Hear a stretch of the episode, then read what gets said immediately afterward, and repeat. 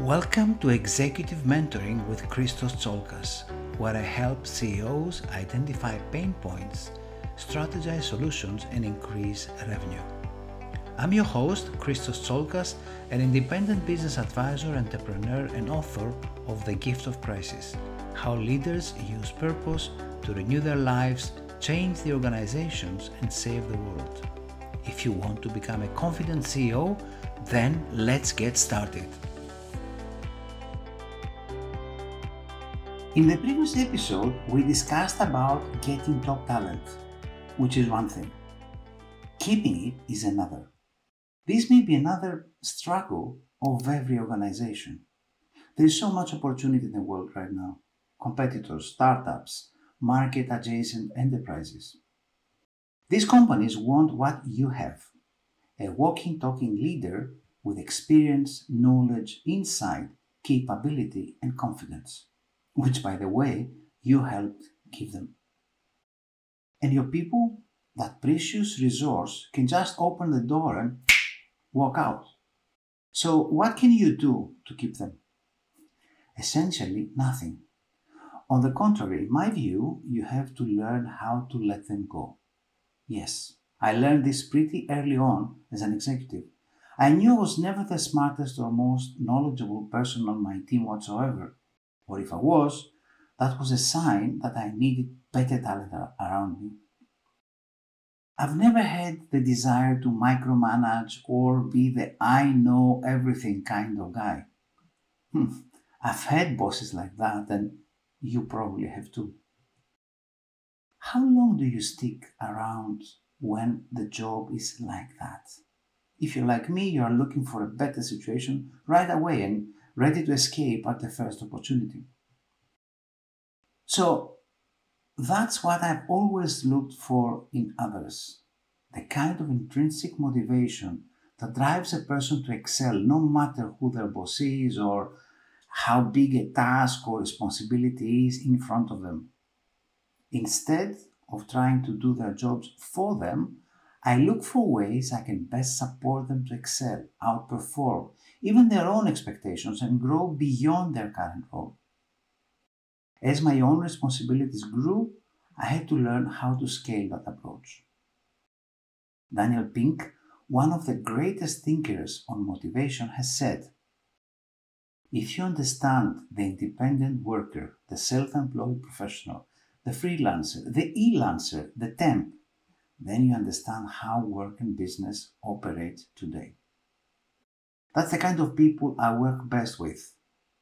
They would be fine on their own, but if you collaborate nicely with them, if you give them the right ingredients or conditions, they grow even faster and outperform all expectations. To do that, with lots of direct reports at once, I will give you my seven rules for retaining talent. 1. Purpose.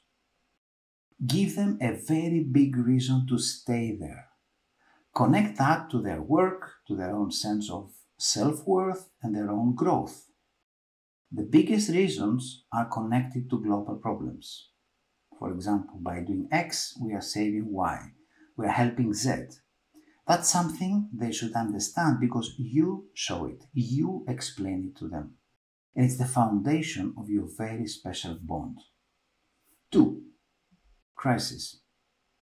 People grow, find solutions, show resiliency, get creative, and drive themselves harder when there is an urgency. The crisis can be anything. A certain global problem is getting worse. A virus, a cyber attack, a blockade in the Suez Canal, anything. Grab this opportunity. Don't let it slip away. When we get out of the crisis, we will look like this. We will accomplish that. There is nothing more engaging than this. Three, let them go. Yes, they work for you. Yes, they're part of a team, a department, and an organization. But you'd better want them to have their drive, the motivation of a startup founder. Someone who's going to find a way no matter what, who doesn't need to ask for permission, who's ultimately accountable only to their own inherent need to make things happen. The feeling that my company does not hold me cuffed or caged is unbeatable. 4. World class skill. The best talent wants to excel. You help them by giving them all the tools, support, ideas, opportunities to become experts at what they do.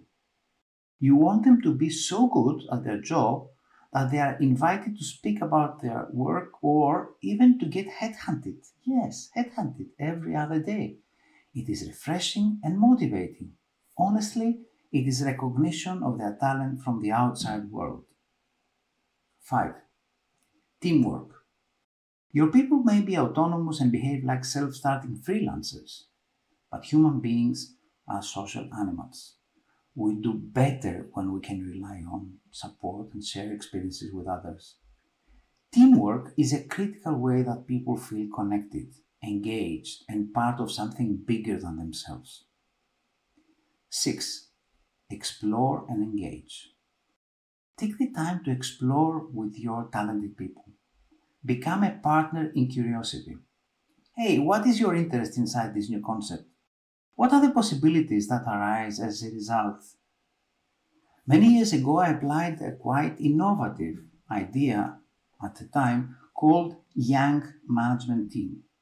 It was a shadow management team to experiment exactly this a regular engagement with young talents on critical topics. The secret sauce to engagement is connecting them with work that feels like a creative play. 7. Execute and evaluate. Work needs outputs. Ultimately, we need to move the needle tangibly. It is important to give them a scorecard to measure their success. And they like this, they like measurements.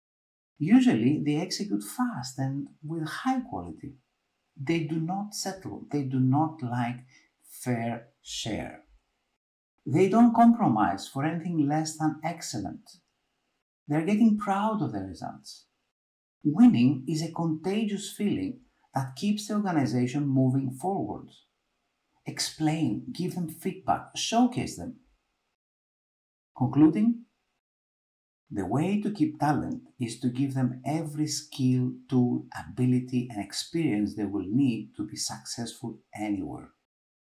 Bonuses, money, extrinsic rewards work, but only shorter. You want to help your people develop into game changers. That way, you're always raising the performance of your team, you're raising the bar. You keep talent in because they want so. Or, if those talent finally do outgrow their opportunities with you and move on, they will be your allies elsewhere.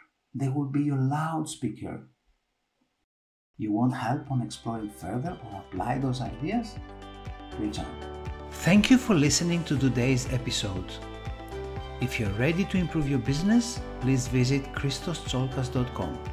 You can apply for a consultation with me or purchase your copy of The Gift of Crisis. Plus, you can explore my blog posts and join my newsletter for helpful business advice. Don't climb this mountain alone. Let me show you the route towards business success.